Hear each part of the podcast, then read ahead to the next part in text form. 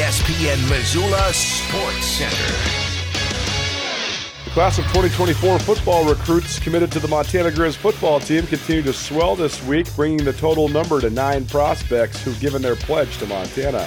Hello, I am Colter Nuanez. Cody Schweikert, a 6'3, 200 pound athlete out of Columbia Falls, helped continue giving the upcoming class a Northwestern Montana flavor with his commitment on Monday. Schweikert, whose father Jackson is the head coach at Sioux Falls, joins Kalispell Glacier senior tight end Isaac Kime and safety Cash Gokachia as commitments from the Flathead area.